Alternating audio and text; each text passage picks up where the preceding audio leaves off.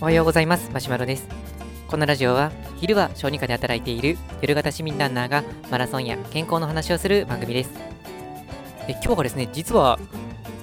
200回目だったんですね。あのー、まあ、なんかじわっとこう200に近づいてきてたのは分かってたんですけどでもこう改めて見るとあっという間にこの200回に到達しちゃったなっていう感じでした。まあ、正直1ヶ月続くかどうかもわからないなと思っていたんですけども、もう半年以上待ち続けられた状況になっています。まあ、1週間ぐらい風で、えー、と配信停止した時と、まあ、たまにですね、あの 収録したけど、アップロード忘れてしまったっていう時がですね、僕の記憶にある限り2回あるんですけれども、まあ、それを除けば、今のところ、あのー、時間帯が早い遅いは実はあっちゃったりはするんですが、あの毎日更新できていました。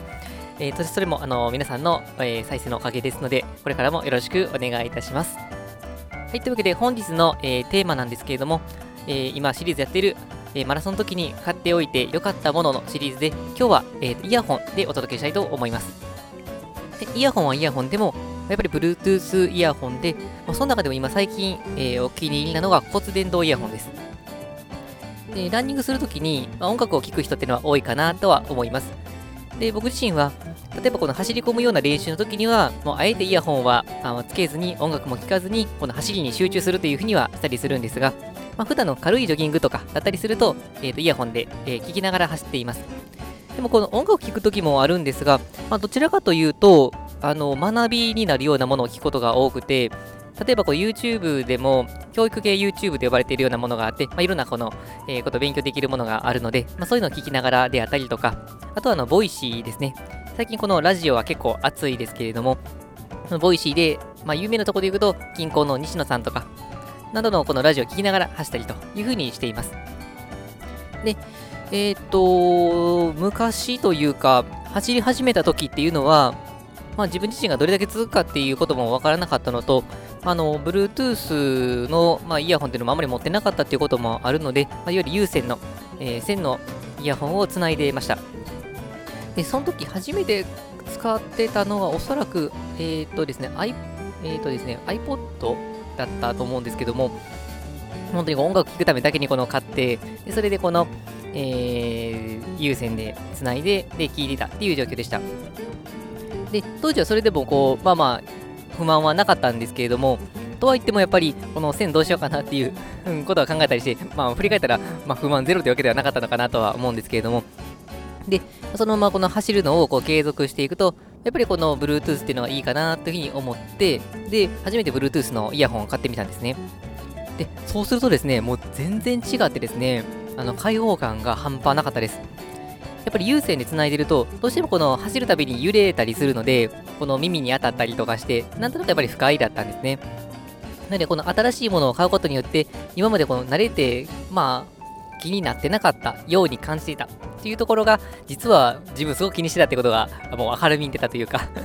それでまあ、あの、今までなんでこんなことでこの時間を使ってたんだろうっていうふうに思ってしまうところもあったんですけれども、急にこの Bluetooth のイヤホンを買うことによって、もう世界が広げた感じでした。で、この Bluetooth のイヤホンを使ってると、やっぱりこの走り心地は全然違いますし、で、まあ、昨日のアームバンドのお話しさせていただいたんですけれども、えっ、ー、と、アームバンドも、えっ、ー、と、これもこの、もし買えればですけども、ランニングウォッチのようなものを買うと、ランニングウォッチとアームバンドを比べると、やっぱりランニングウォッチの方が使いやすいんですね。で、ランニングウォッチを使いつつ、で、アームバンドをなしにして、で、音楽聴こうと思うと、やっぱり Bluetooth が必須になってくるので、やっぱりこの Bluetooth イヤホンっていうのは非常にいいなというふうに思います。で、以前だったりすると、それなりの Bluetooth のイヤホンを買おうとすると、やっぱりお値段をしたりとかしてたんですけれども、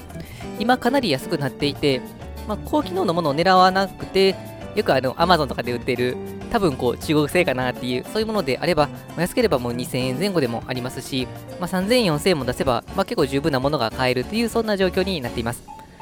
まあ、僕が買ったのも確か2000円から3000円のものが最初に買ったものかなと思うんですが、まあ、いわゆるこのスポーツイヤホンと呼ばれるタイプのものなので、まあ、汗をかいてもう水浸しになっても大丈夫でで、しかもこの汗をいっぱいかいたなっていう状況でも、帰ってからこう水道水でジャバジャバっと水洗いができるような、そんなものだったので、まあ、非常にこう重宝しました。で、1台目はもう使いすぎて、もうそのえと、かける部分の,、まあ、あのワイヤーみたいなの入ってたんですけど、そのワイヤー自体がもう割れてしまって、もう、まあ、音楽は消えるんですけど、首にかけたら痛いっていう、そんな状況になっちゃったので、で新しく、まあ、同じシリーズのもので買い替えました。で、今はですね、えっ、ー、と、まあ、Bluetooth イヤホンとしては、まあ、3代目になるんですが、えー、骨伝導イヤホンっていうものを使っています。実際買ったのは、アフターショックスというメーカーのエアロペックスっていう、そういうものなんですが、えっ、ー、と、まあ、アフターショックスから出しているものでは一番いいものにはなるんですけども、まあ、安いものでもいいかなと思ったんですが、この、見れば見るほどですね、やっぱりいいのが欲しくで、まあ、実際使ってみると、やっぱり快適で、でしかもこの骨伝導イヤホンなんですけど、非常に音質がいいんですね。本当にクリアに聞こえて、もう安いイヤホンを買うぐらいだったら、もうこっちの方が十分音質がいいなっていう、そんな感じがしました。まあ、それでいて、この耳を塞ぐわけではないので、走ってる間にも、この周りの音を聞き取れることができますし、で、どうしてもですね、の耳を塞ぐタイプのイヤホンだと、まあ、1時間以上走っていると、まあ、耳の圧迫感っていうのがどうしても出てきてしまって、まあ、耳自体が疲れてしまうんですけれども、骨伝導イヤホンの場合には、そういうこう耳が疲れる、鼓膜が疲れるということがないので、長く走ったとしても、まあ、あの使いやすいという、そういうものになっています。まあ、ということもあって、まあ、昔はこの骨伝導イヤホンは音質の問題とかもあって避けてたんですけれども、今はもう本当にだいぶ変わってきて、かなり音質は良くなっていますので、ちょっとこのいいものを買おうとするとお値段はするんですけれども、ランニングを続けていこうかなっていう人からすると、まあ、十分価値があると思いますし、まあ、普段使いも十分できるものにはなりますので、もし、こう、イヤホンですね、欲しいなと思った方は骨伝導でイヤホン狙っていただきたいです。で、もちろんですね、わざわざその子まで、あの、出すほどでもないかなっていう方であっても、このスポーツイヤホン的な、この水に強いようなもの、そういうのもいいかなと思いまして、で、Amazon で探せば2000円、3000円でも十分なものが見つかりますので、えー、よければチェックしていただけるといいんじゃないかなと思います。はい、それでは本日は以上です。今日も最後まで聴いていただきありがとうございました。音楽も楽しみながらこの春の陽気で楽しくランニングをしていきましょうそれではさようなら